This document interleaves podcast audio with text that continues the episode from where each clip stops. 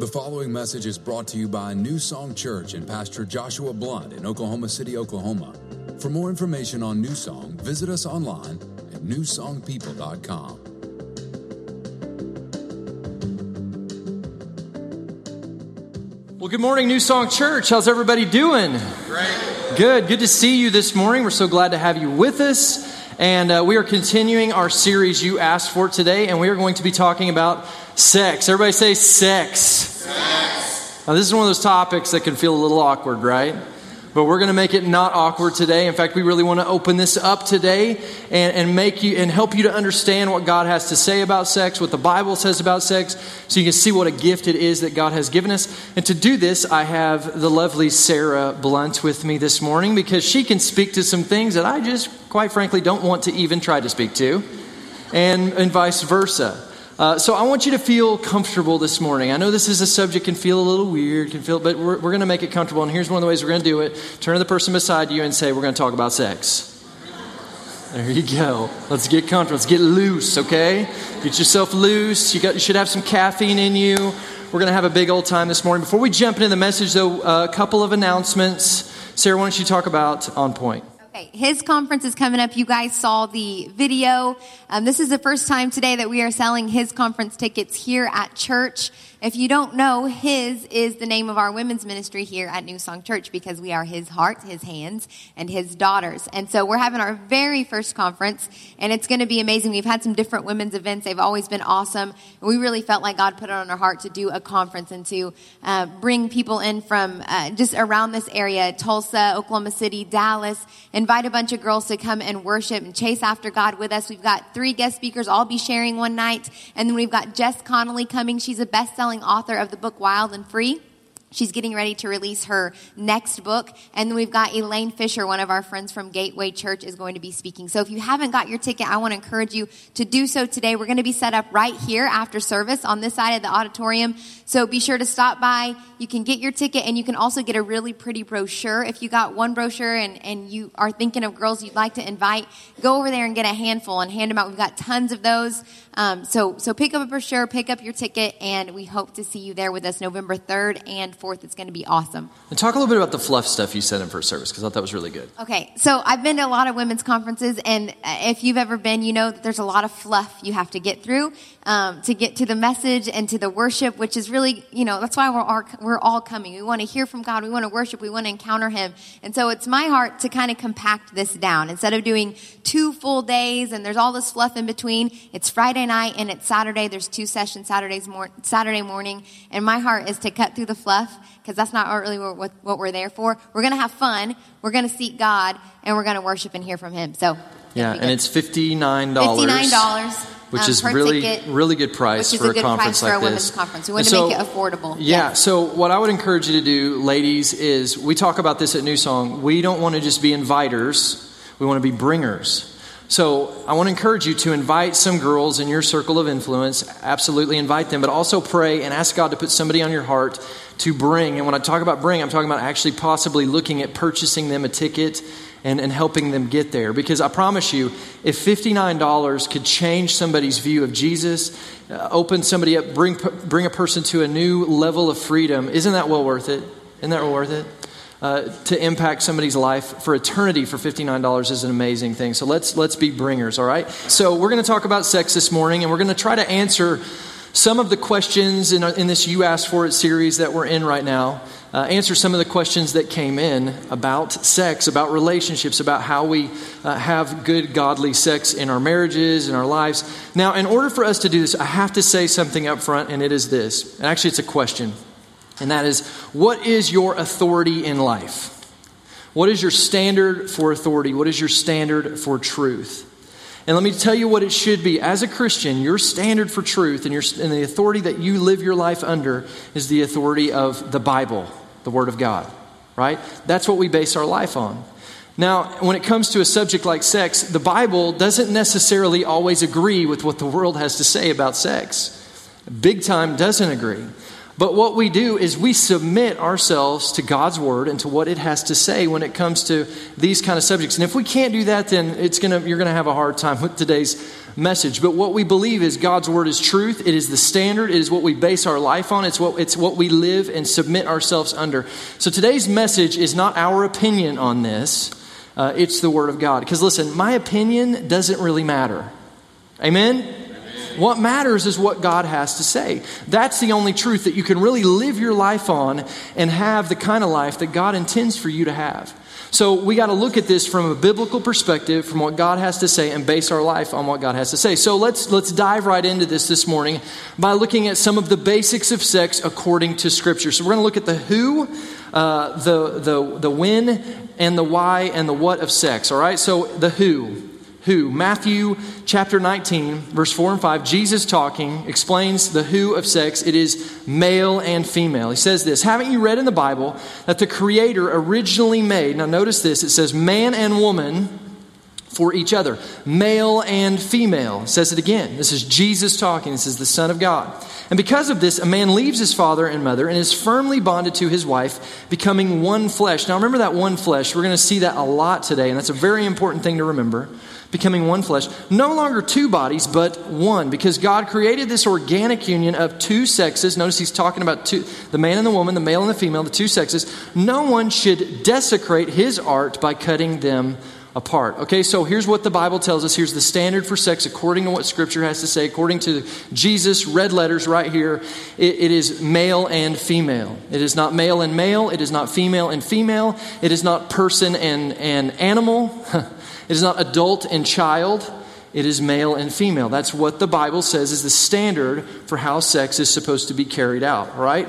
Uh, and actually, if you come back next week, we're going to talk more about this and explain this in an even greater way, all right? So that's the who of sex. Let's look at the when of sex. The when is after marriage. Look at this. Hebrews 13, verse 4 says this Marriage is to be held in, in, in honor among all. Everybody say all that is regarded as something of great value. What, I want you to, what we want you to see today is how valuable sex is to our life. What a great gift, what a blessing that this can be to our life. And the marriage bed, who knows what happens in the marriage bed? Amen? Amen? you guys okay? We're talking about sex. Everybody good? Get loose, okay? In the marriage bed, look at this undefiled by immorality or by sexual sin. When it talks about sexual sin here, it's talking about sex before marriage outside marriage or in addition to marriage. Okay? Should not be defiled by sexual sin, for God will judge the sexually immoral and adulterous. So, when the win of sex is after marriage, it's after two people are joined together in, in, in, in union and married uh, before God. That's, that's what marriage is. It's, it's not, sex is not before marriage, it's not outside of marriage, it's not in addition to marriage. Anything outside of that is considered sin by Scripture. Now, let's talk about the what of sex. Now, this is where it gets a little bit more interesting because this is where there is a lot of confusion in the world when it comes to sex. Because when we think about the what of sex, sometimes we just think of sex as a physical act.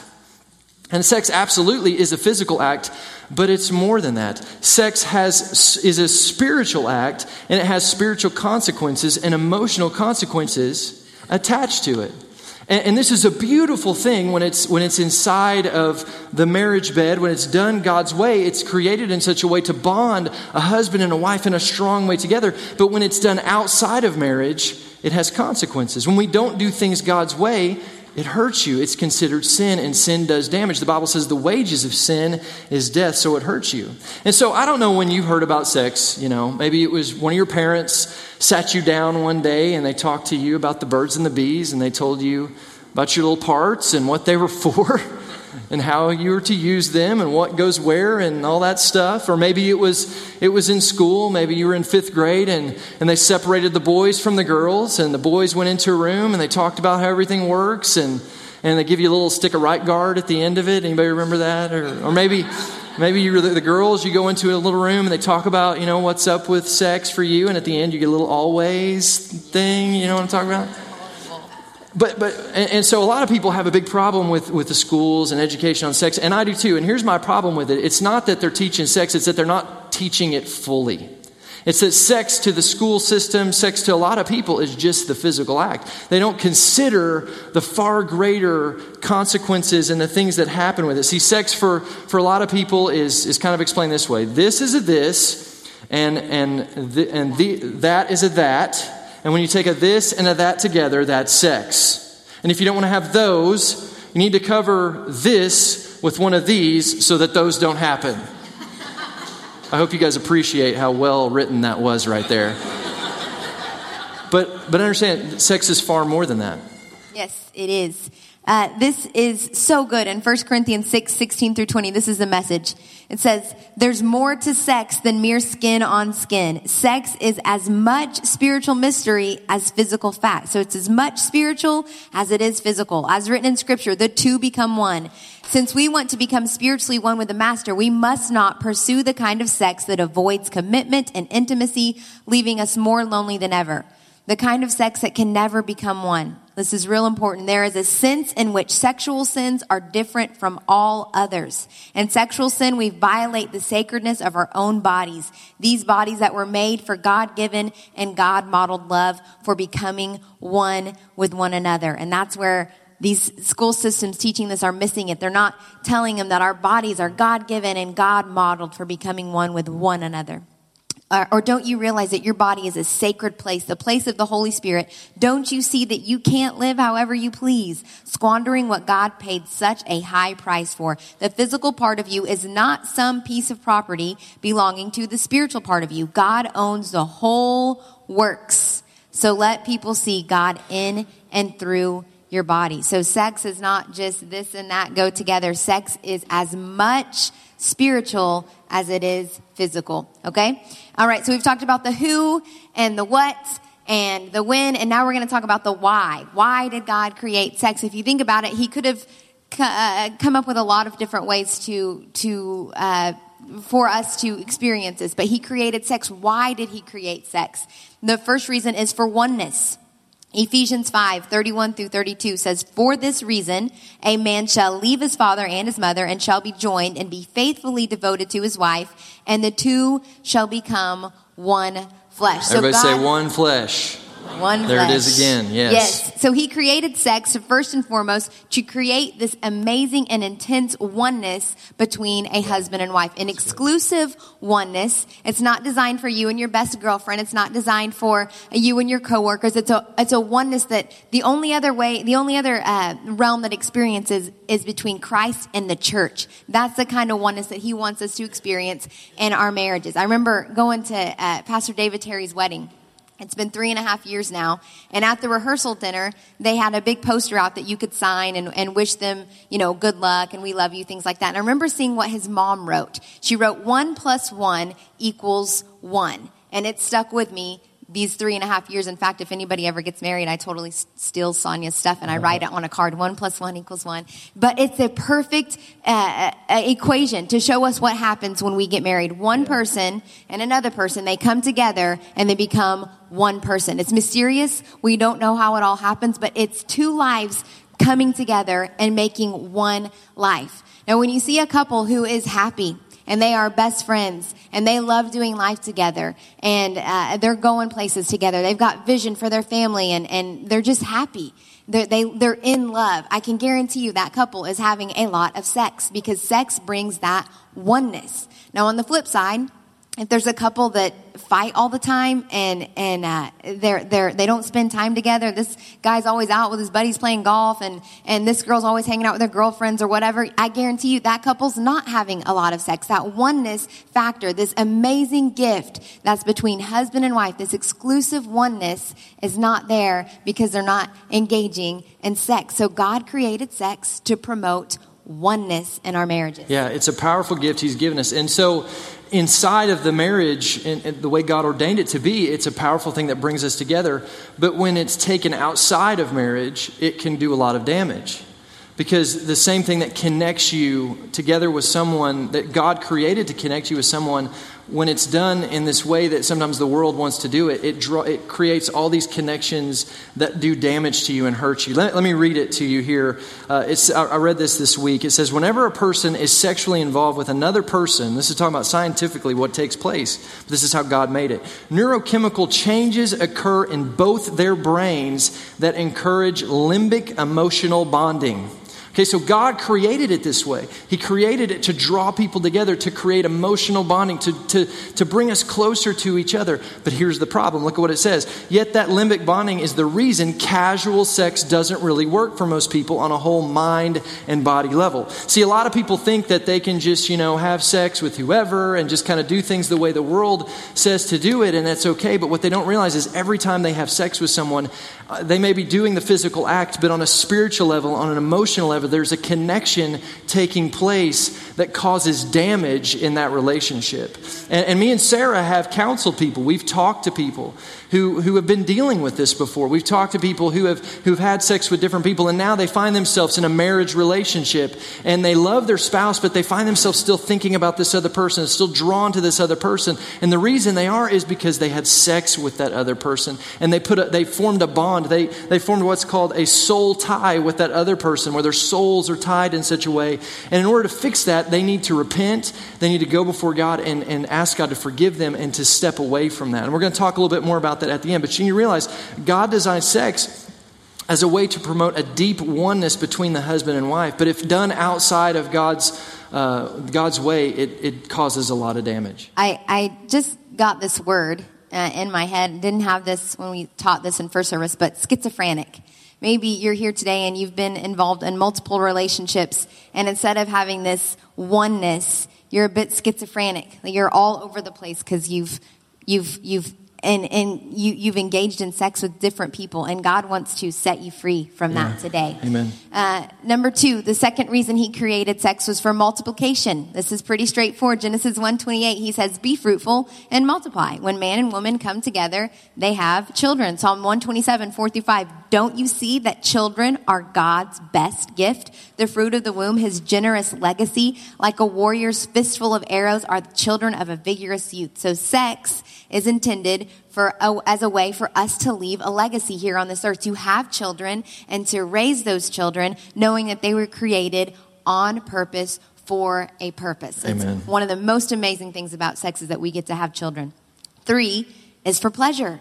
Yes, God created sex for pleasure. A lot of people think of God as real stuffy and he doesn't want us to have fun, but I want you to think about uh, the way that he created our bodies. He know he knew exactly what he was doing and we when he ordained sex, he knew that there would be pleasure involved. He could have simply said touch your shoulder and you'll, you'll be one and touch your shoulder and she'll get pregnant or whatever. But he created the act of sex and it's a very pleasurable thing that he intended Amen. to be pleasurable. Yes. Uh, Song of Solomon, we're going to talk a little bit about this later, but uh, in, in, the Hebrew culture, boys weren't allowed to read Song of Solomon until they were 12 years old because there's so much in it about sex and pleasure. So he created it for oneness. He created it so that we could be multi- uh, so it could multiply and leave a legacy, and so that we would experience pleasure. Okay, so that leads us to kind of a big overarching question that we're going to answer by asking some more questions and answering some more questions this morning. So, we're hoping to answer all the sex questions this morning for you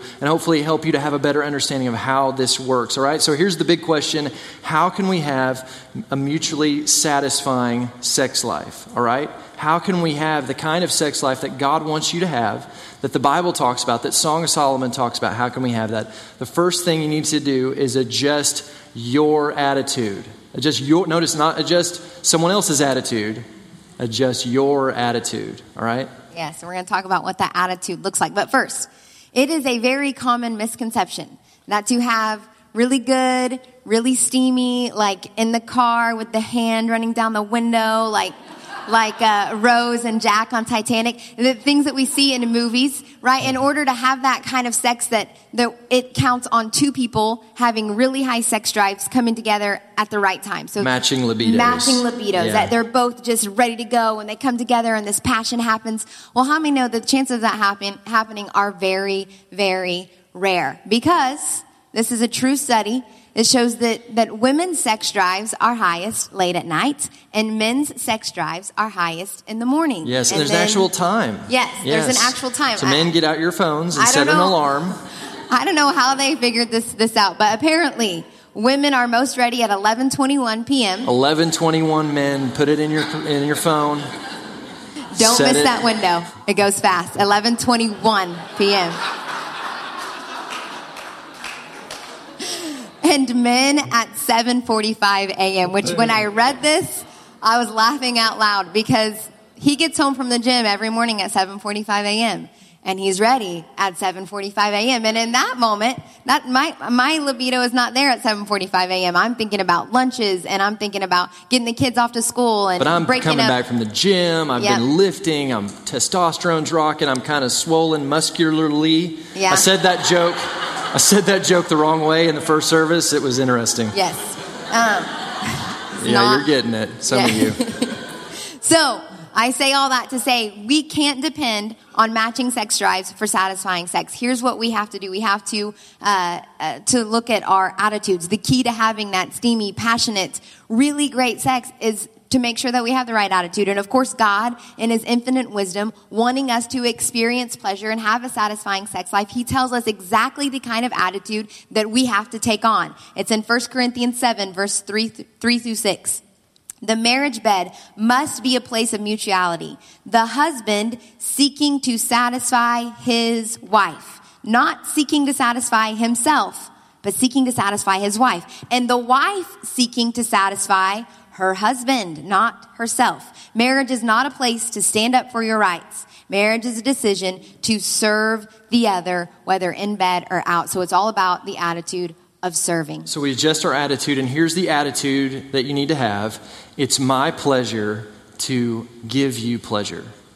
That's the heart that we need to have uh, as a spouse. That our, our heart is to serve the other person with this gift of sex, this amazing gift, to give to them, to serve them with this gift, and not just to be about ourselves. Yes. Uh, when Josh and I first got married, uh, we were super young and we were both virgins. I was 18, he was 23, and you would think that an 18 year old and a 23 year old in the best shape of their lives, no children, not a lot of responsibility, that we would be having the best sex anywhere ever. But that wasn't the case.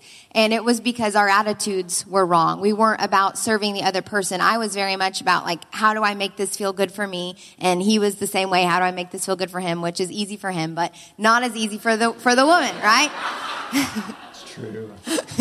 so I was focused on me, me, me, me. How can this feel good for me? And then about six months into the marriage, I kind of settled into the fact that sex is just not that great. Like, that's okay. It's all hyped up when I was a kid and don't do this, don't do this, and it's going to be so awesome, but don't do it. And then we get married and just kind of like, okay, mm, take it or leave it, it's fine. But I continued to continue to participate in sex because I knew it was important for him. I knew it was a need of his. Sometimes I'd pretend and get into it, and other times I was super indifferent. And I'm sure Yeah, it was, was really pow- it was great really for fun. his for his confidence. Um, but something Take began it or to leave shift. it. Whatever. Get in here, you old lug. Uh, well, what, what the thing? The thing was, we were two selfish people Right. trying to make oneness work, and oneness between two selfish people just doesn't work. We didn't have the right attitude. And about two years into our marriage, lots of things came out. Uh, secrets were revealed, hearts were broken, and God showed up, and He began to do something amazing in our in, in our marriage. It was a miracle, and one of the things that began to change drastically was our sex life. He began to show us that it wasn't about us, but it was about each other and fulfilling that person's needs, meeting that person's needs. It was our pleasure to give each other pleasure, and things begin to shift. And I do want to let you know, because you may be in that place today. You may have settled into the fact that maybe sex just isn't that great, and you, you'll do it and you'll participate in it, but it's not enjoyable for you.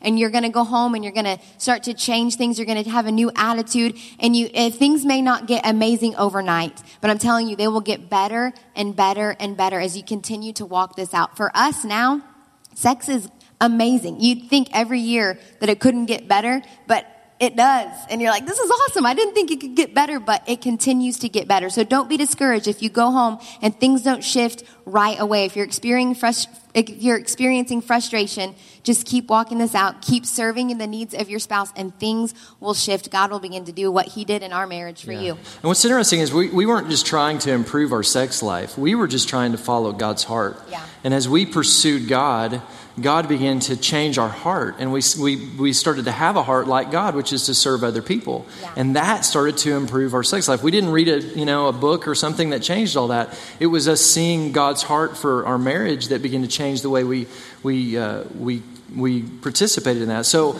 yeah, so uh, good sex is focused on the other person. So, uh, let me ask you this husbands, if you're in here today and, and you find that your wife doesn't want to have sex with you, my question to you is are you making it worth her while? Like, I, I, think as men, we should take that as a challenge. If she, you know, doesn't want to have sex with us, we should look at that as like, okay, what can I do? How can I improve? In order to do that, listen, you're going to have to communicate. You're going to have to talk. You're going to have to start asking questions. What do you like? What do you not like? What, what, what do you, and, and just communicate and start finding this stuff out because this is an important gift that God's given you and it's worth talking about. Acts 20, verse 35 says this There is more happiness in giving than there is in receiving. Let's just be real, guys. We're going to get there, right? It's a lot easier for us. So let's take the focus off of us and let's put it on them, all right? All right, so first of all, we adjust our attitude. The second thing that we do is we validate each other's needs. We validate each other's needs. Now, men and women, as far as needs go, are very different, all right? For men, uh, sex is the number two need. The number one need of a man is honor. Uh, honor is a huge deal for men. Uh, and number two is, is sex. Women, I think sex is number seven and I believe gardening comes before it. so is, it's completely different, yeah. completely different deal there. But, but hear me when I say this the number one need for, for women is security. And so, listen, when I say this, guys, your, how important sex is for you, security is even more important for your wife. And let me just give you one thing that will speak security into your wife more than anything else. Here it is follow after God, pursue God. Go after God with all your heart.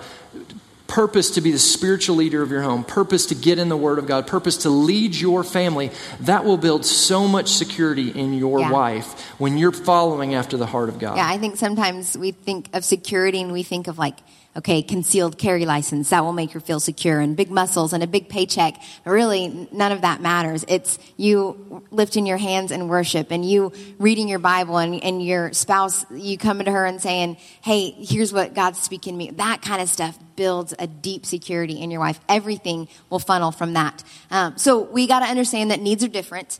And, and when we understand that, we have to realize that we got to validate these needs. We got to not frown upon the needs of our spouse, not pretend that they're not important, but we have to validate them. If your husband coming to you and, and, and he's wanting to have sex and you're acting like you're annoyed by that, one, it really is going to hurt their pride, which the whole thing about honor. They want to feel honored. When you are constantly saying, no, I don't want to, you're rejecting them. It help, it doesn't make them feel honored and you're not validating their need. Think about this. This is, this is the same, same principle. We've got three kids. They are nine, six, and three. And you guys that have kids know that kids are so needy, right? They just, they need a lot from you. And uh, our kids are no different. They need food. They need water. They need shelter.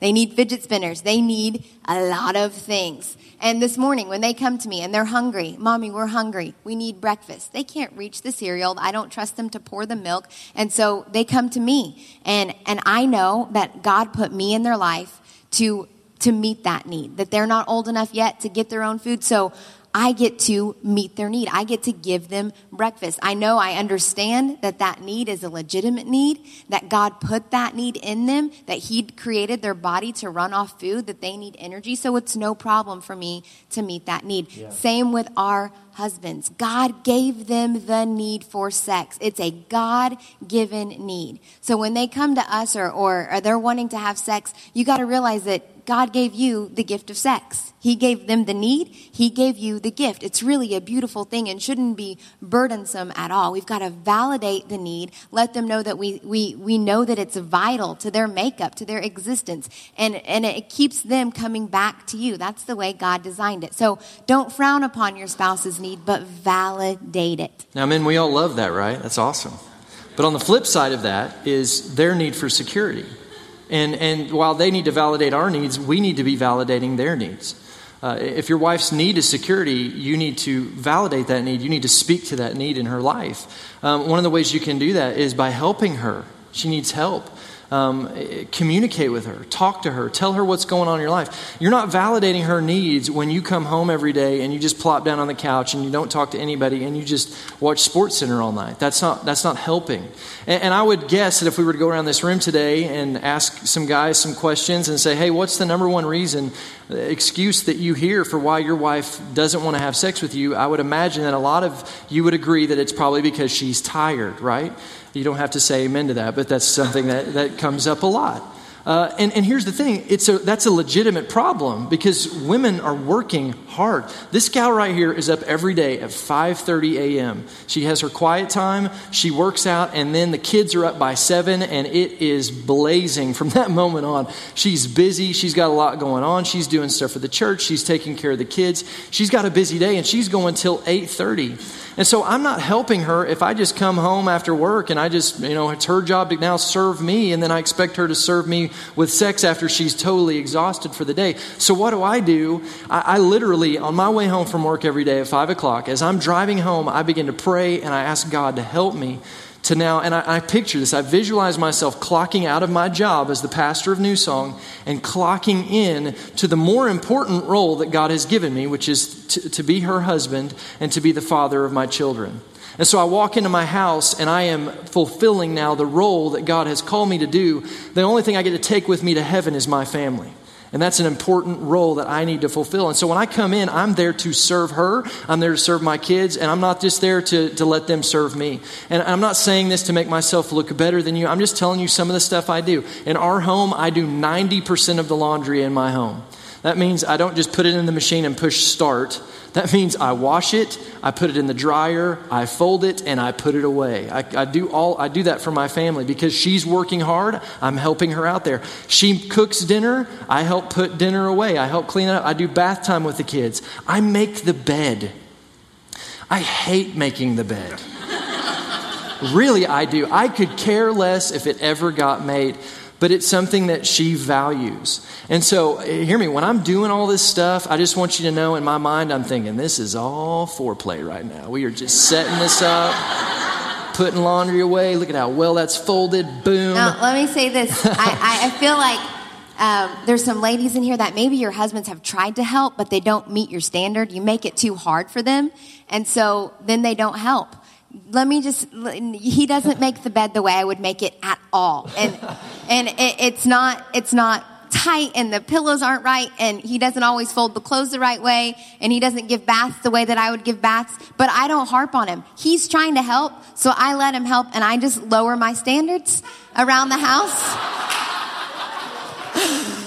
The, the towels aren't perfectly lined up that's okay he's helping i see his heart and it is unbelievably it is unbelievably sexy to me when he does these things. So. Okay, so awesome. That's news to me. All right, so we're saying all this to say this men, if you want to have good sex, be a good husband. Yes. Amen, Amen. ladies. Amen. If you do that, I'm telling you, you make it easier for her, you, you lighten that load for her, it's going to be so much better, yes. okay?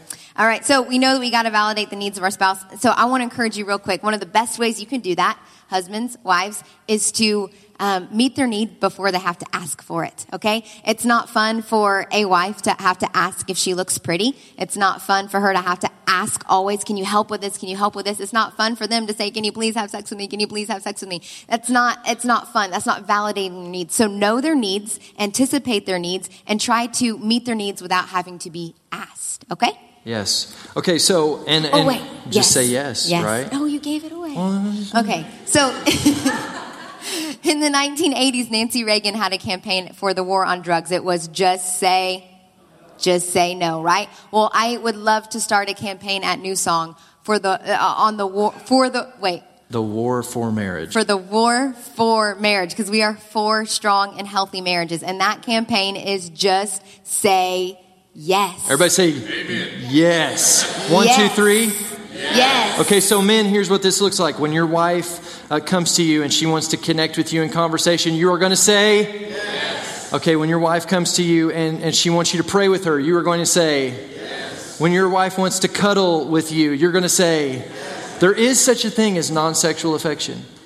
I know that sounds like an oxymoron, but it's a real thing. It can actually happen. That's where you're just cuddling and it doesn't lead to to sex. It can happen. You need to let that happen every once in a while, okay? Yeah, so but we're going to just say yes. yes. And here's the thing you're not always going to feel like meeting your spouse's needs, but what we have to understand is marriage has nothing to do with feelings. It really doesn't. It's all about our heart and our attitude to serve the other person, even when we don't feel like it. We got to move beyond our feelings and do what God's word says to do, which is serve each other in the bedroom and out of the bedroom. Yes. Amen. All right, so adjust your attitude, validate each other's needs, and here's the third one don't settle for vanilla. Oh, yes. We are going to go there now, all right? So, we talked about earlier how sex is designed for pleasure, right? And we talked a little about Songs of Solomon. And I find it interesting. I went to Christian school growing up, and I remember in fifth grade, one of my friends came in one day and he was like, dude, look at this. And we were, the rest of the day at school, between our little breaks, we were looking at the book of Songs of Solomon and giggling about some of the things we read. And, and I want to read you a little bit of some of the stuff in Song of Solomon. And the reason I want to do that is because I want you to see the, the kind of, this is in the Bible and this is the kind of, of love that, that the Bible talks about here. This is very interesting. All right, so Songs of Solomon, if you want to read this for yourself, chapter 7, uh, it talks about this. Your graceful legs are like jewels. The hands of an artist must have shaped them. So apparently, Solomon was a leg guy. Your, this is awesome. Your navel is like a round bowl. that always. I told him if he ever told me my navel was like a round bowl, I would slap. Uh, okay, the, your navel is like a round bowl that always has mixed wine in it. So apparently, these guys are bringing some food into the bedroom. this is awesome. Your statue is as elegant as a date palm tree, and your breasts are sweet, attractive, and round like clusters of its fruit. I say, I will climb the palm tree. I will take hold of the fruit. Men, there's you a line. Just walk in someday, hun. I will climb the palm tree. I will take hold of the fruit.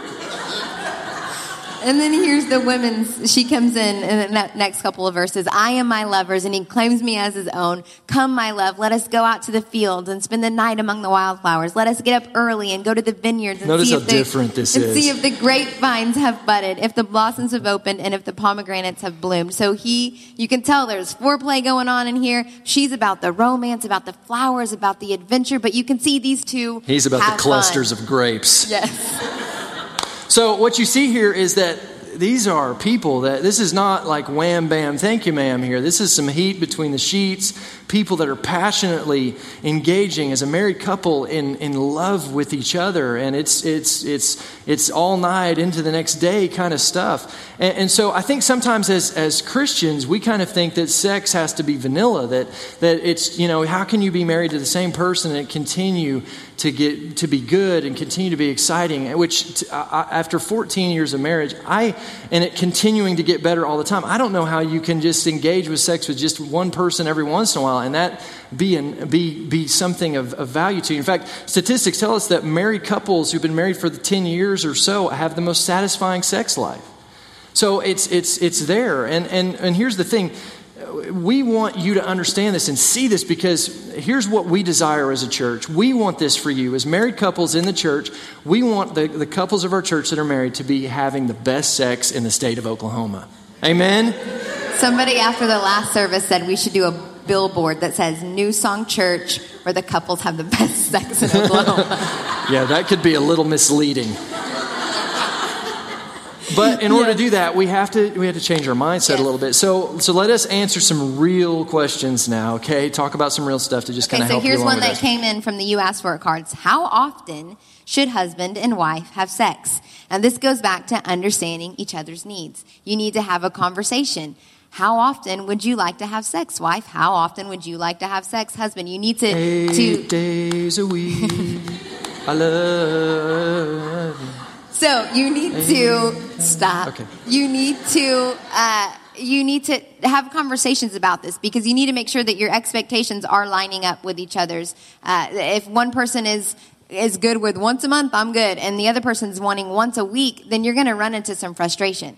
And let me just say this I'm not here to give you a magic number, but I do want you to know that once a month is not enough, and that uh, studies show that healthy sex life, people are engaging in sex a couple of times a week, at least a couple of times a week. So maybe that's a goal for you to shoot for. Um, we have some friends in our lives, they're in their mid 60s, they are in love, and they were telling us that they still have sex at least once a week. Because we've asked, you know, as you get older, what does this look like? And they're like, well, we still have sex once a week, and it's still good and exciting and adventurous. So I'm just letting you know if the people in their mid 60s are getting it on once a week, y'all should be getting it on once a week too. Oh, okay? getting it on. There you go.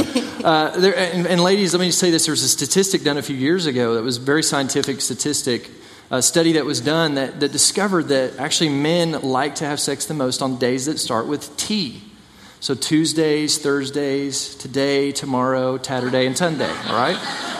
Very scientific study that was done. But let me encourage you if you find yourself in your relationship, in your, in your married life, and you find yourself more often than not not having sex as often as you'd like to, I want to encourage you to, to have a plan and to put this on the calendar. Now you say, well, wait, if we have a, if we put it on the calendar, like, doesn't that take all the spontaneity out of it? Well, well, who said? Now the Bible is really clear that anything that's worth doing is worth having a plan for. We plan our giving. Uh, we plan our, our rest and our Sabbath. Um, I promise you, if you work in and you have a job, that you have a schedule and you have a plan for how you're going to do things throughout the week. You, you should have a plan for how you're engaging with your wife in, in, in your marriage. You should have a plan for how you're engaging with your kids. And the same is true for sex. It's it, because here's the thing: in the world that we live in today, the fast-paced world that we live in today, if we don't make time, find time for this, we're not going to have time because we're busy all of the time. So I want to encourage you. It doesn't mean that you can't be spontaneous, yeah. but but put but have some some specific days in there so yeah. you can be ready and prepared. I'll say this: and make those, sure it's happening. Those days that you plan for it, it actually ends up being from our experience, some of the better sex because you have all day to get your mind in the right place. And uh, you can eh, prepare, and, and if you need to take a nap, you can take a nap. If you, whatever you need to do, you can send text messages throughout the day to let them know that you're excited and you're thinking about it. And as long as you send them to the right number, okay, yes, that's important. That. Double check those numbers. The cloud is real, y'all. so, eh, so don't think that it can't be super fun and, and exciting and romantic if it's been planned. All right, so here's the next really real question uh, Is it sinful for married couples to have oral sex or to use sex toys? Told you we were getting real. the answer is no. It's not, it's not sinful. The Bible has nothing to say about those things being wrong. Now, here's, here's some things to consider with anything that's happening within, within the bedroom, some stuff to consider. Is it consensual? Are you in agreement on it as a couple? Uh, is it safe? It shouldn't be hurting someone. It shouldn't be something that one person likes, the other person hates. Um, and is it enhancing the relationship? The Bible talks about it this way: Is it there's things that are prohibited that aren't always beneficial. So, is it prohibited in Scripture? Is it something that the Bible says you should not do? Then you should not do it. But is it beneficial? Is the other question. Is it is it enhancing the marriage? And here's another question to ask yourself: uh, Does it involve anyone else? Now. That leads us to our next question, which is Is it sinful for married couples to watch pornography together? And here's the answer yes, it is sinful. And listen, it is sinful for anyone to watch pornography. It is a sin. Jesus was very clear on this. Matthew 5:28, Jesus said this talking about this very issue. He said, "But I say to but I say anyone who even looks, everybody say looks. looks. Anyone who looks at a woman with lust has already committed adultery with her in his heart." Jesus speaks to the heart issue and that if you're just even looking then you're then that's wrong. And, and, i don't want to hear the excuse that well we you know we watch it just to kind of learn new moves or whatever. Don't give me that. Listen it doesn't work that way. Guys i know how your brain works. You cannot look at that stuff without it getting into your brain. And here's the other thing. The bible says that the marriage bed is for the husband and the wife only. We don't bring anyone else into the marriage bed not even a digital or video version of somebody else. Amen Amen. Amen. It's designed for husband and wife, all right? Now, let me read this real quick. I read this this week, and I, there couldn't be a more true statement. God made the marriage relationship a safe place for a husband and wife to explore, to experiment, to laugh because sometimes when you experiment, it doesn't go right and you're just going to have to laugh at yourselves.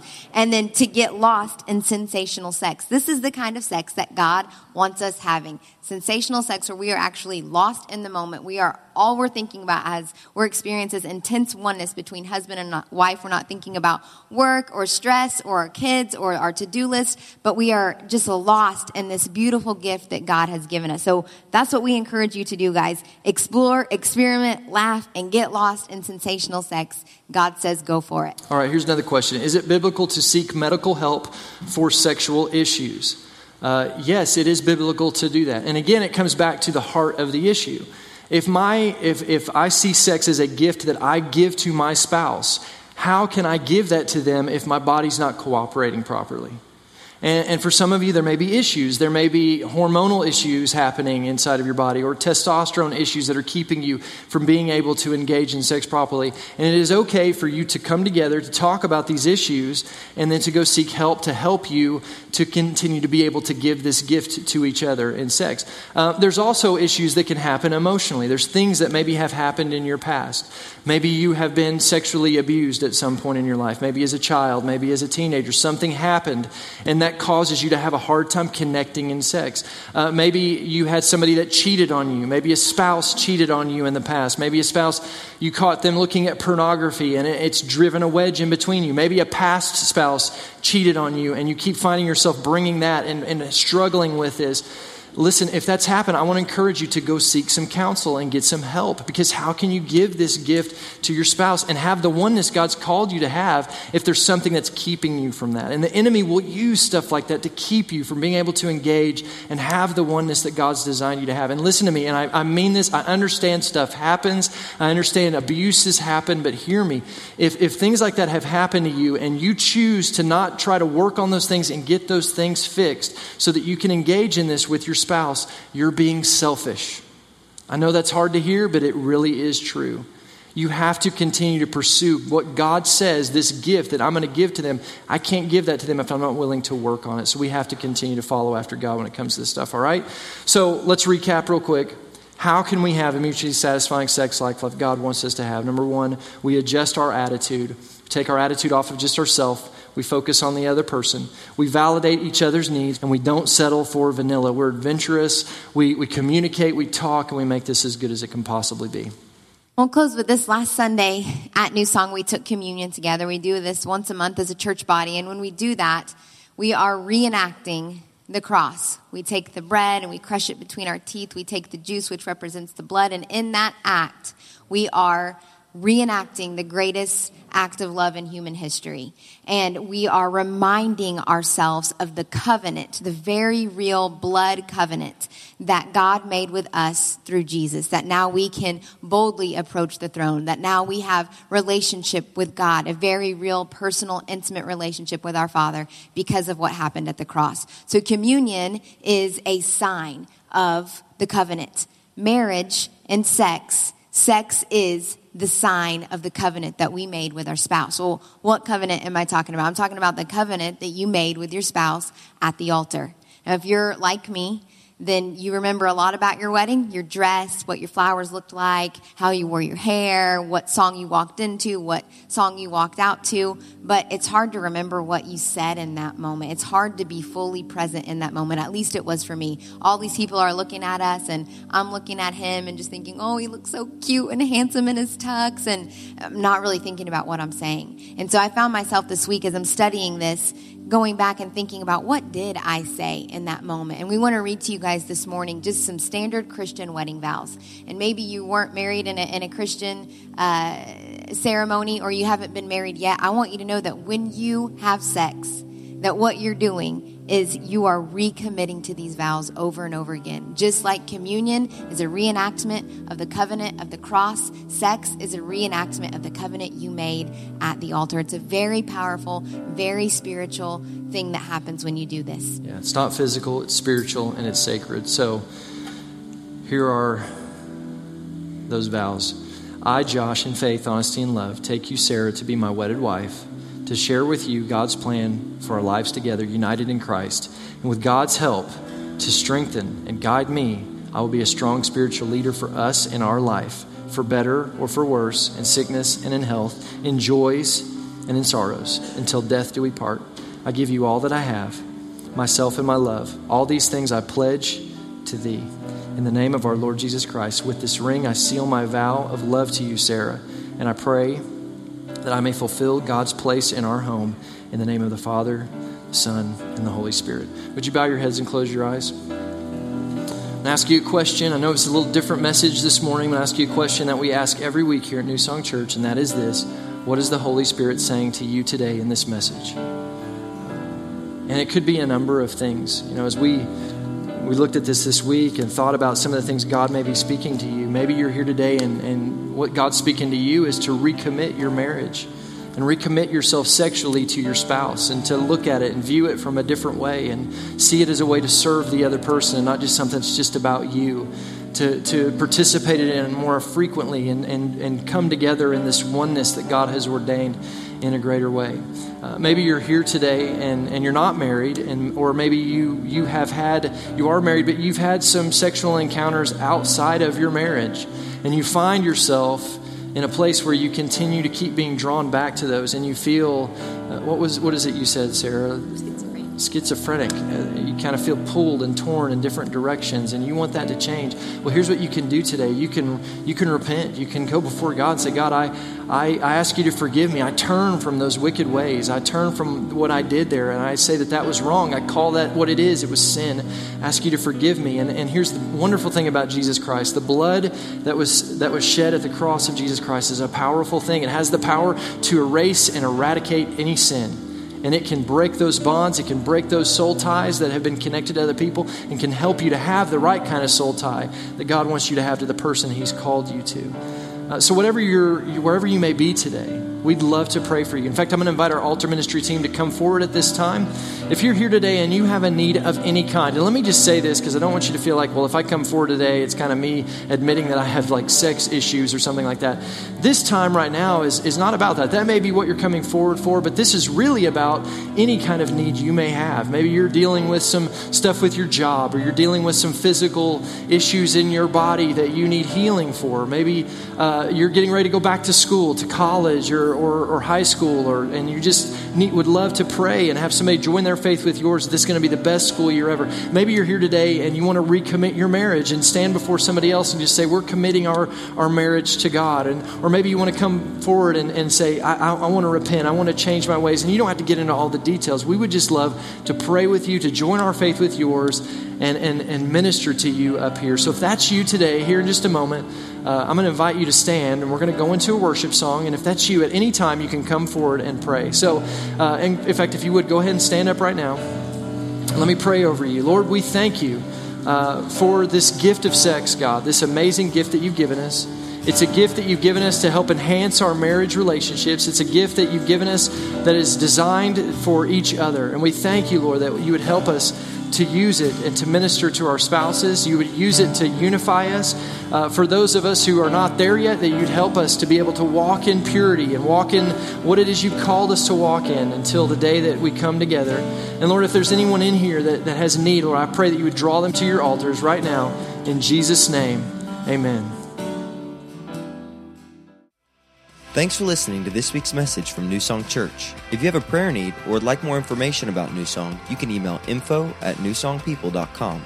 If you would like to partner with New Song through giving, go to www.newsongpeople.com forward slash give.